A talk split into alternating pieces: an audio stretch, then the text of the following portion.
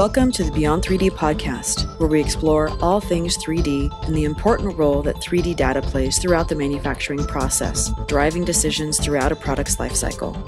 Here, we talk with industry analysts, business owners, developers, and industry influencers, and hear real stories that you can relate to and learn from, and know which trends and technologies apply to your business. So join us as we go beyond 3D. Thought a good way to start would just be for a one or two minute introduction all around, you know, quick who you are and what your company does. And then we would just dive right into free flowing conversation because we've got a lot of, we've got some interesting folks here from the construction industry, people in the CAD industry, kind of on the front new end of the CAD industry as well, and CAM and analysis. So I don't know what the hell's going to happen, but but something's going to happen. We'll start with that. You all know me. I'm Ron Fritz, CEO of TechSoft 3D. If you didn't know me, it would be weird that you got this invite. Um, and we'll, I'll just go by the way I see the pictures. Y- Yavuz, will you introduce yourself, please? Sure. My name is Yavuz, and I'm the uh, founder and managing director of ModuleWorks, uh, a German company focused on developing CAM technologies, CAM for the manufacturing industry to keep CNC machines running. And we also work closely with CAD companies. We are looking at uh, the Shaper topic at the iPad, which is a brilliant application. I tested myself uh, because to do the CAD, we need the CAD input. And also with nTopology, we are familiar because we are in the additive area. We are developing additive toolpaths as well. So I'm excited to, to be in the round here today. Great. Uh, how about you, Mark? Hi, everybody. I'm Mark Sawyer. Uh, work with uh, Trimble in Colorado. Trimble is um, originally a, a, GPS positioning company and now has about 60% of our business is software and not necessarily hardware and GPS systems. And uh, I work in the construction sector here, strategy and business development uh, activity. Before I came to Trimble via acquisition of a company I founded called Vico Software, also in the construction industry. And before that, I was CEO at a company called @Last, which made SketchUp. It sold that to Google, and now that's at Trimble too. So essentially, both my last two companies are at Trimble these days. And even before that, Mark was at Autodesk. And speaking of Autodesk, Rick, how about you introduce uh, yourself? Well, am I, am I next on your screen? Yes. So Rick yeah. Rundell from Autodesk. I uh, so I presently at Autodesk, I lead our um, our technology centers, which are uh, basically a an open innovation research function focused on the future of making, how digital information makes real things.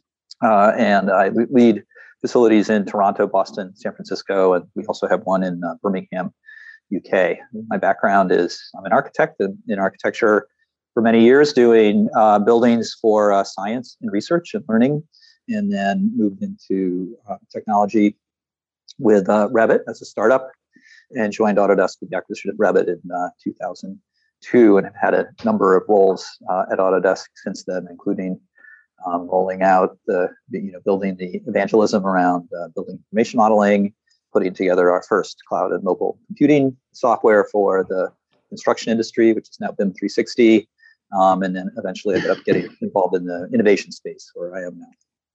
Great. How about you, Istvan? Hey everyone, I'm uh, I'm the founder and CEO of Shapr3D, uh, where we are building a CAD system for the iPad Pro at the moment, and soon our Mac product is going to be launched, and also Shapr3D is coming to uh, to Windows very soon.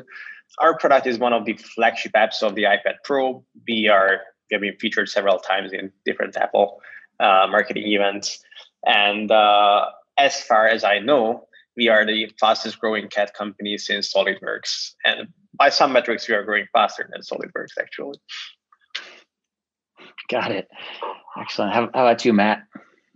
Hey, I'm Matt Sederberg. I'm the CEO of Coreform. So, Coreform, we're developing next generation finite element analysis simulation technology that can, we're commercializing what's called isogeometric analysis. So, running simulation directly on whatever the original data input is. So that could be the CAD BREP, it could be a scanned file.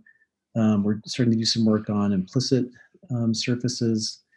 So um, for that, I was the CEO of T-Splines. Um, we made some industrial designs technology, and we sold that to Autodesk in 2011. So then I ran Alias Autodesk for a while. Gotcha. Great. And how about you, Blake? Hi, everybody. Uh, I'm, I'm Blake. Let's see. I'm the CTO of nTopology. Before that, I was with GrabCAD and then Stratasys. But let's see. I started a company before that called SpaceClaim, where I got to know Mark. But I'm advising Istvan. I know Rick's. I met Rick socially in the Boston electronic art scene. Uh, Mark, I, I worked with very closely in the early uh, SpaceClaim days, and oh, wish we'd right. to work yeah. closer together. That was a bad decision from my side, Mark. If I never said that out loud. Uh, so yeah, it's great. It's great to be here. we haven't talked for at least few days, right? Like, I was trying to buy him. yeah. We said no because we wanted to do an A round, and then they got bought by Google three months later, and I had to work for Mike Payne for a while. It was awful. And the 10 year slog, we would have done better. I would have done better with with with the deal with Mark in, in, in one year. Awesome. Well, that's great. It, as I mentioned, is a diverse bunch of smart people with great experience. Um, and obviously, COVID has turned the world upside down. There's some really obvious things to anybody out there that, you know, collaboration software, this kind of video software, hardware for good, you know, for being able to have good video on calls like this. But surely there's some important things that are going to happen in our industry and kind of engineering software, both in building and manufacturing. And there's going to be some areas that are really ripe for innovation as people come out of this come out of the fog of covid and say shit you know this this might happen again. And how can we be prepared or where should we be investing in innovation? Um, so since i have to put somebody on the spot to put it to get the ball rolling and since you have the word innovation in your title rick i'm just going to start with you and get your thoughts and see where it goes oh my goodness all right there you go um, so I've been doing a lot of thinking lately. It's, it's a little bit orthogonal, but about how um, how our use of the physical environment, the nature of the physical environment, and the use of the physical environment is going to change as a result of this pandemic. Um, and then, you know, a second order effect is, well, what kind of tools are people going to need in order to better understand that um, that environment? So, in the in the first category, I think of the conversations everybody's having about, well, you know, what's the future of office space? You know what is it you know what is the future of working from home? Um, bigger questions is like why do cities matter? Like why why do what are cities for if we don't all commute into them to be together and work together? So big questions that i know you know lots of people in the in the world are thinking about.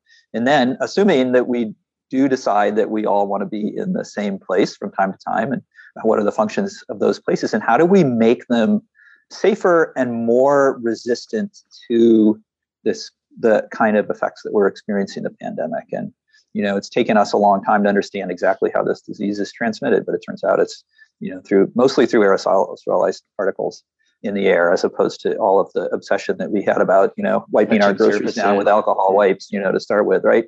So um, just like you know, probably starting uh, 15 years ago, 20 or 15 years ago, we were looking for tools to better understand energy use in the built environment. You know what? You know, architects didn't deliberately design buildings that were inefficient from an energy point of view. They just didn't have tools for ex- understanding how those buildings would perform. So, by providing those kinds of tools to um, the design industry, we're able to shed it, illuminate that in the, those designs with a different kind of light that gave people a different perception.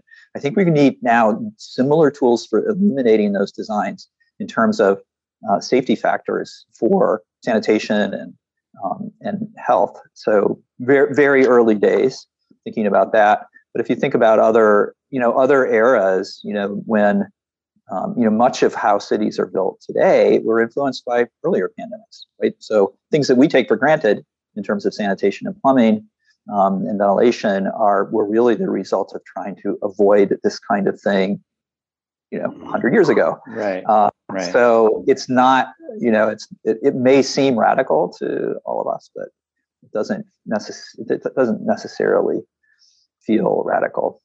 Um, clean and of course clean air go ahead go yeah. Ahead. and everybody's talking about collaboration software and collaborating remotely. So I, you know that's you know that of course but i think you know for, for me personally that where i'm looking forward to innovation is in the in the built environment and the tools that are delivered for um, designing that environment. Yeah, so it's like keep keeping the air circulating cleanly is is the new is the new out it's the new indoor plumbing. Yeah. yeah. Any follow on thoughts to that, or you want to refute? Anyone want to refute what what Rick had to say? You're wrong on every point. Yeah, Rick. go ahead. I'll Disagree with I'll that. let someone. I'll let someone else. I'll let someone else wrong tell I you why. I have. think uh, those. go. Sorry. I was just going to say, I thought those were all a bunch of really good points. The in and as Rick said, everybody's talking about collaboration and you know this kind of uh, remote meeting and that type of thing. I do think I do think remote presence gets redefined, and I don't mean just the ability for us to sit with video and look at each other. You know, back when everybody was making 3D caves in their office to kind of show off and win new business, you know, I, I saw limited use cases where it was really economically viable. If you're maintaining an underwater uh, offshore drilling rig and you need an underwater welder to go down there, and okay, that's good remote presence stuff. It's, it's incredibly expensive and worth a lot of money. That was about it. And so now I, I do think an example that really opened my eyes, and Ron's heard me use this example before, is a city inspector you know our customers in construction wait for municipalities come out and do an inspection before they can go on to the next thing so they're they're constantly trying to find work they can do while they're waiting for an inspector to come and approve something they can move forward with on that okay? So they're also juggling the schedule and you know doing all kinds of gymnastics for that. And you know one municipality that i know of and i'm assuming it happened more than than i know about is you know did this remote inspection where a worker who is normally on site anyway is walking around with a camera and and the inspector's back in his office in the city county building and never had to commute out to the site inspected the work uh, passed on it and things moved on that kind of remote presence is going to get better and you know when you think of you think of cameras, you think of 3D imaging, you think of you know holographic communication and, and imaging and those kind of things. I do think we're in the infant stages of of of that, and our gaming friends are going to teach us a lot about how to make remote presence work for design teams, construction teams, probably manufacturing teams, and that type of thing. Where it, it's a lot different experience than what you and I are doing this morning right? So I, Right. I see a lot of room for technology there and making elaborate 3D uh, remote presence affordable. You were going to add something earlier, Istvan? Yeah, yeah, I, I have terrible contrarian views about the future of remote working. Honestly, I think That's why that- you're that here. much- Honestly, I think that there's like much less is going to change than than than most people anticipate right now. Um, I think that all the conclusions that are being drawn about the future of remote working and working in general are based on observations that that that were made in a very special time when you can literally not do anything else but eating, sleeping, and working. And these are your three options at the moment. And now we are we are drawing conclusions that yeah, like this is the future of work because things are working more or less the same as before. But I think that this is this is just just wrong. For for two reasons. Uh, reason number one is that if you look back in terms of technology, not much has changed in the last 12 months. So if remote working would be actually more efficient and more effective than, than co-located working, we should have seen category leaders and market leaders in the software space, software space emerging as remote first companies. But if I look at the most successful remote first companies or fully remote companies, those are always the second or third ones in their space, like GitLab, for example, versus GitHub, or InVision versus Figma, right? And I think the the uh, the other thing that must not be dismissed is that people are saying that yeah, the office is really just a space to uh, socialize, and people and people are spending a lot of time with socialization and and and spending a lot of time with each other without working. And this is something that when people are talking about this, it feels like they're despising this, but this is what makes us human beings, and this is something that I think we should actually embrace. Like these relationships are just as important as as everything else that is related to work and these bonds that you develop with your physical presence are actually super helpful with developing that trust that is the foundation of collaboration. So I think that, and and I think that what most companies, especially big companies, have realized that we can actually make this remote thing work for things that are probably not that important, maybe not even part of our core business. So let's make maybe 30, 40% of our workforce workforce technically contractors, right? And what, what these employees don't realize that this will eventually make them second class citizens in these companies. And I think I can totally imagine a future, and I might be wrong, but I to- can totally imagine a future where having having an office space in a company is actually a perk. It's something that you are going to be proud of. It's something that that that will be a status symbol that I have a I have a physical presence in the office because the company is willing to pay for for that office space because I'm so important for that company.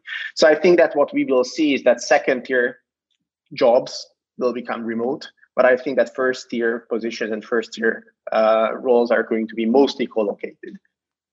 Interesting. It's a good thought, Istvan.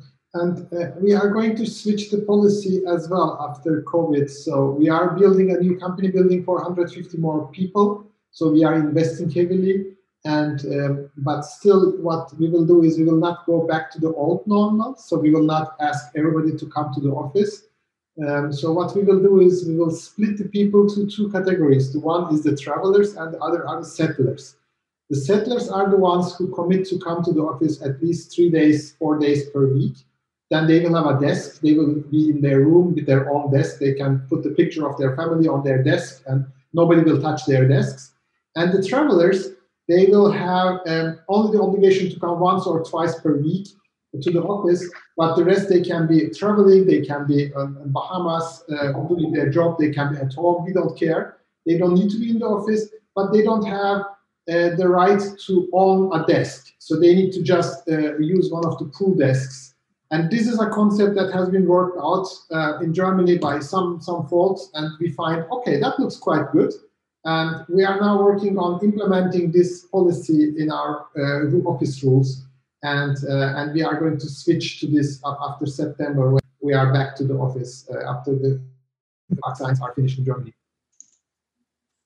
That's that's a really cool idea because we're wrestling with that same thing about whether to just completely get rid of our office. And I I like the the uh, settlers and travelers idea. I, I think for for younger companies and startups, um, it's like Coreform over the last year.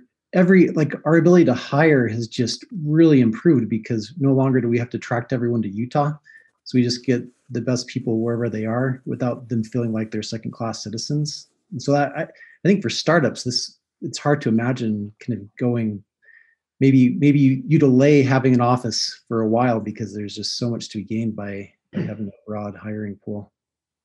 Yeah it's a trade-off between that bonding of like you know hey we're all in this together we're we're the startup team and make another pot of coffee because it's going to be a long night kind of thing versus being able to hmm. attract anybody independent of location. I, I think that that that part about remote working that you have global talent pool access, I think that's that's just partially true because what you have is global remote talent pool access. There are a lot of people who are maybe less vocal about their opinions but don't want to work remotely. They actually want want to have an office and they want to want to be around people. So like like having that access, yes, that's somewhat true and and certainly there are people who want to work remotely, but definitely not not everyone. Like you're looking really thoughtful. I, you, uh, I, well, we're, we're working through these issues right now. I was, you know, I spent a half hour discussing this with uh, our head of HR yesterday. She's trying to figure out what our policies are, and we're talking about doing things like the, the travelers and the settlers. I like that metaphor. Istvan, you made a you, you, you made a, a point I've heard made by by by early stage startup CEOs before that, and, and I think there's there's some some truth to it, especially when a company is forming its culture. I think forming culture is hard to do uh, remotely. At GrabCAD, we were a three site company. We had Cambridge, UK, Cambridge, Massachusetts, and Tallinn, Estonia. And each office had its own culture. We had some shared work values that were very important, you know, like you know, code quality and, and, and testing and so forth. But but the, so the processes were uniform. But we and it was fun going to a different office because you'd it'd be a different culture, you know. So so I, I really enjoyed that. What, uh, later, I found that when I started doing more technical work, that my most effective day was to spend a half day in the office every morning. I'd go in, walk around with people, sort out whatever politics needed sorting out. And then after I get usually get lunch with somebody, and go home right after lunch. I go in early and leave early to miss the rush hour. And I just go home and write code. And this is what's getting into implicit modeling. And that I, I, look at that as some of the most productive time of, of my life and value, highest value creation. And then you know, it, but on the other hand, you know, Brad had a very similar op- opinion to you when I joined nTopology, and and it was difficult being a remote worker and also trying to be a, a leading executive at the company and build out the company. That was that was a very very challenging task for me personally, and I did have to travel a lot to make it work with the human beings involved. So I think there's a lot of truth to to, to all of these things. I, you know, but one of the reasons I was always going to Stratasys every day was there were 3D printers there, and I was always printing parts and doing tests, so I had to go in the other, I, will just make a personal point because I, I, we're still sorting through this as well. But I, you know, I think we've all done a lot of traveling in our careers. We've had to, and and I'll tell you that for me, being at home and working from home, I've been very productive. I've got a baby girl, and and you know, and and I, and with my wife here, we're we're very very happy. So I feel like I, despite it being a very stressful and scary year, I've had kind of the most sort of in terms of work life balance, maybe I feel like I finally achieved that for the first time. And I don't even know what to do with that. So uh, I, I, I, agree with what you're yeah. saying, but I think there are going to be a lot of different models that work. Yeah. Yep. There's one, one thing that governments will always turn to in a stimulation package is investing in infrastructure and, you know, fixing quote unquote crumbling roads and, and bridges. But I think there's also going to be a desire to say, okay, we're going to in- invest in infrastructure with the assumption that it's a different world going forward. As Rick was saying, like spaces might get used differently, energy is going to be different. So, if um, you know, where would you expect if you're an investor and you say there's going to be money spent on infrastructure, where are you going to put your, what kinds of things are you going to look for to put your money on? Education. Education. Yeah, because what I see is, um, I mean, the subject is the innovation after COVID 19 times. And what I, I realized, because we, I had a lot of time for the last 12 months to think about different things at, at a zoom out perspective, right? Because the operational tasks have been less and we, it has been less distraction and hassle. And um, so, what one thing I've really realized is that uh, the stuff that I've been working on started a quarter century ago, 25 years ago, I write the first line of code for CAM manufacturing. Now we have 200 people and we still do the same and it's just getting to everybody, to every desk, our technology, right? And I think it's very similar with you guys, what you do. So it takes ages. It takes a, a, a, typically 25 years to get the technology properly established, right? And but if you look at the COVID situation, we didn't have the time of 25 years to find a vaccine. So we said, okay, let's get a vaccine, let's produce billions of it. And, and we did. So that means if things are serious, we can make a moon landing, and they did. And uh, now the next big topic after COVID will be the climate change. So we need to decarbonize everything in, in 10 years, 20 years time frame, right?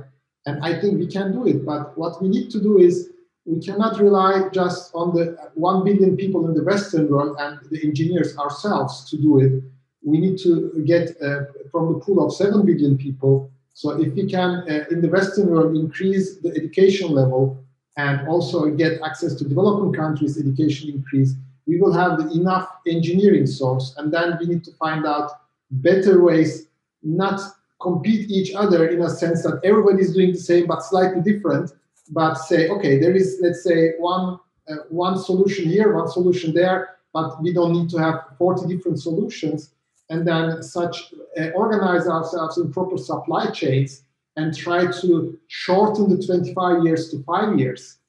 And I think if you get there with proper education, with good uh, unlimited amount of engineering capacity on the one side, and a, a real boost on mindset changing that uh, helps us to share the resources in terms of the supply chain, that we don't want to own end-to-end everything, but um, let, us say uh, for Shapr3D, there is the Parasolid engine running there, so you are not developing your CAD engine. If you need simulation, you use nTopology and so on. I think as we go into the components and have more uh, educated staff, we have some chance that we can solve the to topics of the world needed in the next five to 10 years. Otherwise, if we keep doing what we have been doing, we will not get different results, right? So we will get the same results. We will need to spend the next 25 years and we will all retire at that point and we will say, well, we didn't fix most of the things. We fixed 20%, so the 80% is for our kids and grandkids, right? So that, that was the kind of um, thinking I had over the last 12 months. And I struggled hard to find good examples where innovation was very successful in a very short time frame, like the launch of iPad, iPhone from, uh, from Steve Jobs, the launch of Tesla from Elon Musk, the launch of the BioNTech shots or Moderna shots and so on. And I've seen many, many other examples in construction industry, in manufacturing, where they will still need a quarter century because they are just slow and it's it has been like this and they are not going to change it right and uh, and then one last topic i would like to raise here is in terms of a successful innovation is um, if you look um, the, the, the new computer chips running three nanometers technology these chips are coming from TSMC. They have 50% worldwide market share. They do the chips in Taiwan and they buy machines from a sole supplier called ASML from Philips. A machine costs a billion dollars. And these machines are built with the technology of Carl Zeiss with the optics and Trumpf with the laser. They are also single sole sources of supply chain. So it's amazing to see if these smart people, everybody innovating their piece, and at the end, you can buy an iPhone with a uh, 5 nanometer technology and next year it will be 3 nanometers. You have incredible computation power. This seems it is working. So it is like the BioNTech working with Pfizer to make these vaccines not only working, but also in the billions. And I, I think if you ask me the question about innovation after COVID times, I think if we use this as an opportunity to think a bit harder on what kind of things we would like to change, I think we can see it like that. Okay, that's the mind, that's the kind of before Christmas, after Christmas. We need to maybe start with a new mindset uh, after the COVID time frame, and and use this as, a, as an opportunity that we all have time to scratch our heads and to to review what worked in the past good and what needs to be changed. Just briefly, I just want to strongly, strongly agree with your sentiment that investing in education globally is the most important thing that we can do for the future of humanity everything you said also poverty uh, population uh, the data shows that education is the most important thing to uh, advance the world forward uh, in almost every level that we consider to be good. Well it seems like we should drop the mic right at that but but we still have time so we have to so we'll have to think of something to say. Um, well so so education in terms of kind of rebuilding building the world differently in an innovative way so beyond beyond uh, education you know where else is it going? What's what's changing in in manufacturing that's not temporary? You know that's that's not just okay well for now we've got to deal with this covid thing but a lasting change of collapsing supply chains or is that i can provide a tangible example that's covid related. Yeah. um, so early on there was demand for swabs for testing and supply chains were crumbling and all these people were sitting around with their 3D printers trying to figure out how they could help. And one of the really good ideas to emerge from that was was was the Swab project, um, started by Summer Decker at Tampa General, and then brought uh, I think uh, some folks in Boston. I know that Ric Fulop at Desktop Metal advanced a lot of ideas and got a lot of people working on the problem together. We got called because people didn't know how these things should work. They were using swabs and they needed to go to these plastic things, and so they wanted lattices. And we were thrilled that we could make a contribution. Annika from our team created a design of experiments with lots of different things. Because the, the, beautiful thing about the swabs is you print them vertically, you can pack a lot of them in. It's one of the really few economically good products for 3D printing nowadays. Um, many are coming, but in terms of a mass production product. And so we did it, set up a tray, did a design of experiments, we did the tests, and some of the swabs worked. So we had swabs in the market. Others went along and copied them, and, uh, then they followed. But we got swab. We helped. We helped Origin and some other folks get uh, swabs in the market very quickly um, because we could automate the manufacturing process and the design process. We, we could take something that was that would have been a serial and linear process and turn it into a parallel process and we could use the computer to do most of the work. And that was our, that was the power of topology and, and the power of using fields and, and physics and, and engineering to drive the designs instead of causing having people draw all these funny things.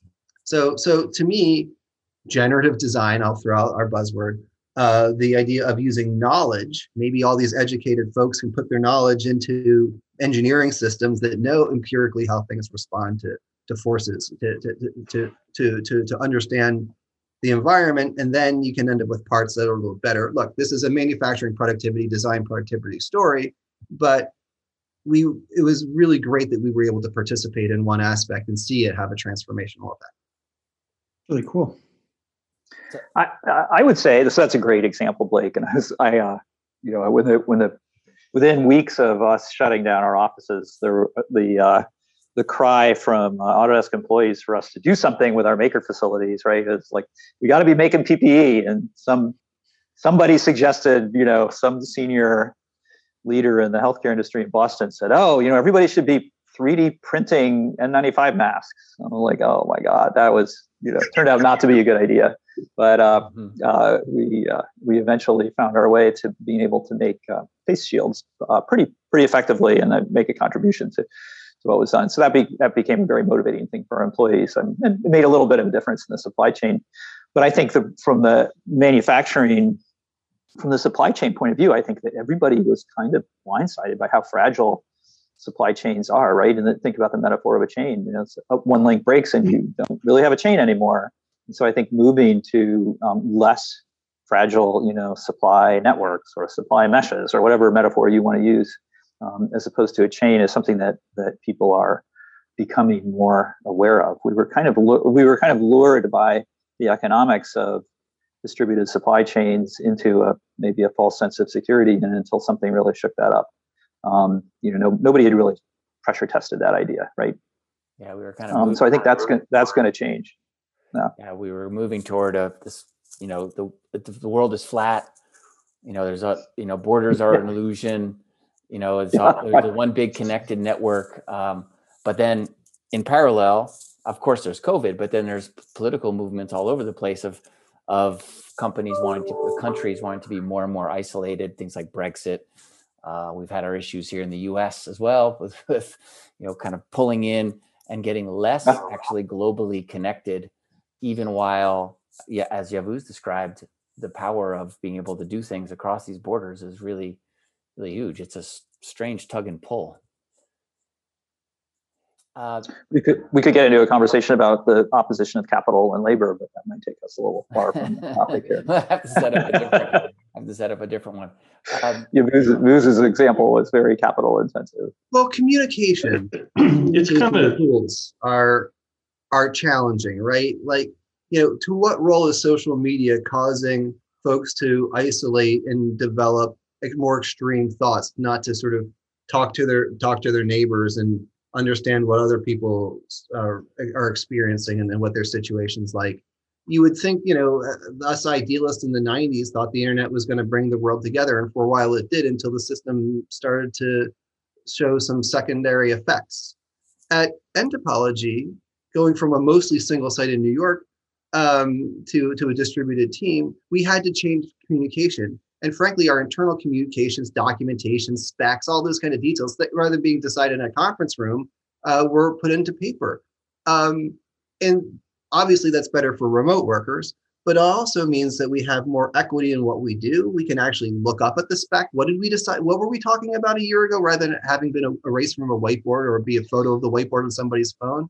And so i don't really i don't i don't really have a, a statement here but we know that communication is important to the structure of society. And the the, the aspect of remote work you know, maybe some of that reflects into it. Mm-hmm. And mark on the in the construction world there's been this move toward more modular construction. And one of the benefits is you need fewer people which reduces your labor cost. But also when you don't need as many people you can actually make it safer in a in a pandemic. Has there been and do you think there will continue to be this kind of rapid move toward modular construction and 3D printing buildings? Um, I, th- I think the the move toward modular and or uh, offsite prefab kind of methods in construction was awfully strong before the pandemic, and the pandemic didn't didn't do anything to dampen that enthusiasm. So I think you know, kind of as as construction gets back to work, and I think most firms are now, um, the uh, the trend will continue as much as as much as you can do offsite, whether that's prefabrication, offsite assembly, or full blown, you know, kind of modular uh, philosophy uh, behind uh, manufacturing buildings. That that will continue. That there's the economic the economic drivers, the the efficiency drivers in that equation are immutable. That they're inarguable the issue is, can I get the building I want that way? Mm-hmm. And what's it going to take to get, get the building I want that way? And those are kind of long lead items, right? So you can't take a project that's in progress and because a pandemic hit, decide to put some of the work off site. It had to have already been designed and preconceived that it was going to be done that way. Logistically, it's not an alternative. It's it's an originating plan to do offsite. So it, uh, we kind of see that will continue. You do get safety benefits, you do get productivity benefits, you do get a more predictable supply chain because you got routine deliveries to a routine site, not mm-hmm. custom deliveries to a one-time construction site, right? And so you can actually you can actually plan ahead on some of your materials and, and have at your offsite facility more than you will need for this project because you know you use it on the next one. Mm-hmm. So it has a lot of those benefits, cushion in the supply chain, if you will, kind of you know extra slack. Um, and I think it's going to continue. I, I also see as as things that we're not involved in, like building materials evolve, um, and you know you, you keep chipping away at um, being able to do more and more custom looking without having to do you know everything on site mm. measured on site cut on site installed on site to get the building you want so right. yeah it's been a strong trend before all i can say about the one year pandemic it did nothing to dampen the enthusiasm for prefab and modular but it was a pretty strong trend to begin with that makes sense and matt as you guys were starting Coreform you know and then then the pandemic hit and the realization of what it means and what it what the work world might look like. Is there anything that made you think this is a better conditions than we than we thought for Coreform and what you're trying to do there? Like this is good for the simulation world or the analysis world? Yeah question. I again nothing has nothing has gone down and all of the projects that we're working on with customers are mean, as budgets are getting cut, none of the simulation budgets are getting cut. Um, mm-hmm. So I, uh, I mean, it, I mean, it, it, feels like I mean that's kind of the general, generally the value proposition of simulation is helping. I mean, decrease time to market, um, and, uh, and it, I think especially as other as other parts of like the design process are are changing, then the ability to have like a new simulation technology that can accept a lot of different inputs that can work seamless with new CAD. It, I think where we're at is I mean, 30 or 40 years ago when CAD and, and CAE um, originated, they kind of came from different mathematical backgrounds. And so they've never been unified.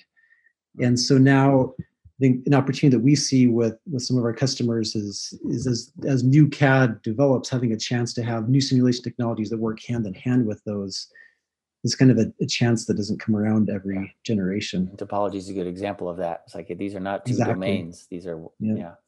build stuff that's not really exciting stuff all at once. Yep. Istvan, is it uh, your your counter position on people working remotely? Doesn't isn't uh, one of the big drivers for Shapr3D is that is that people will be very fluid about where they're sitting and and, and where they're working? Hard to tell, right? Mm. It's uh I mean, look, I it, it it's perfectly possible that I'm completely wrong and I'm I'm a lunatic and I'm just ignoring the sign of times, right? Uh, but yeah, I don't know really. Yeah. I, I don't want to go into any any further predictions. This is just no, my yeah yeah it, it totally makes sense. it, it, it may well. I think that there we see it even within our our reasonably small company, 120 people. Maybe a third of them are dying to get back in the office and really want to be there every day and around their colleagues. A third feel being mostly remote has been great for them and highly productive. And Blake, your point about being home, holy cow! Like I haven't. Most of us probably have the same situation. I haven't been home like this for decades, and it's really great. There's a lot of great great things about it. It's great for family life. It's great yeah. for health. It's great for your sleep. Um, yeah. And, yeah Ron, I, Ron, I heard you say, you and I were talking once, and you said something that customers expect us to travel less over the last year, understandably, because nobody was getting on a plane for business travel. Uh, but that so that bar for what the customer expects the customer, customer expects me to be at this meeting or not yeah. the bar for that has changed. It has changed. Right. And, and, and I do think, you know, Istvan's point earlier was, hey, you can't make all these predictions just based on these strange circumstances you're looking at right now. You have to kind of remember what normal was and make your predictions based on that. I do think it'll take a while to for that bar to creep back up to I got to jump on a plane and go see this customer or go see this business partner. I think it'll stay this yeah. form here will stay keep it pretty low. Yeah. So I, I totally agree. So it's not going to uh, go back suddenly overnight. That's yeah. for sure. I'm, I'm more talking about what's going to happen in two years, three years. I think right now what we are seeing, especially at big companies, it's a political game between employees and the company. Like there is a lot of push from the employees to uh, to uh, to keep remote working, while companies more certainly, mm-hmm. most certainly prefer to have people in the office, right? So it's a it's uh war of worlds, I guess. Yeah. uh, and it will take take some time to to get back to something that is more close to the old normal. And and I'm not saying that nothing is going to change. I'm I'm pretty sure that those companies that were completely inflexible, they will be much more flexible. That's for yeah. sure, right? Yeah. And and I, I think that also it makes sense to have maybe a day or maybe two days as a as a remote company every week. That's that's for sure. Mm-hmm. But I, I'm what I'm most skeptical about, to be honest, is the hybrid setup. I think it's inevitable that a hybrid setup leads to first class and second class citizens in a company simply because politics company politics inevitably happen no matter what you do because that's that's just a human thing and those relationships that are built in the office will be higher quality than those relationships that are built over zoom right. and that will inevitably, not not in, intentionally, but inevitably make remote workers second class citizens if there is a hybrid setup. Right. Good. Well, I've used the 45 minutes that I've said we would we would use when travel gets back. We will. I know that the bar for travel is going to be higher, like it, but tech talk events and stuff. I mean, that's pretty that's pretty easy to convince yourself that you want to show up at, at, at one of our fun events and have conversations like these. So thanks for I'm going. I'm going as best we can. I'm in. Yeah.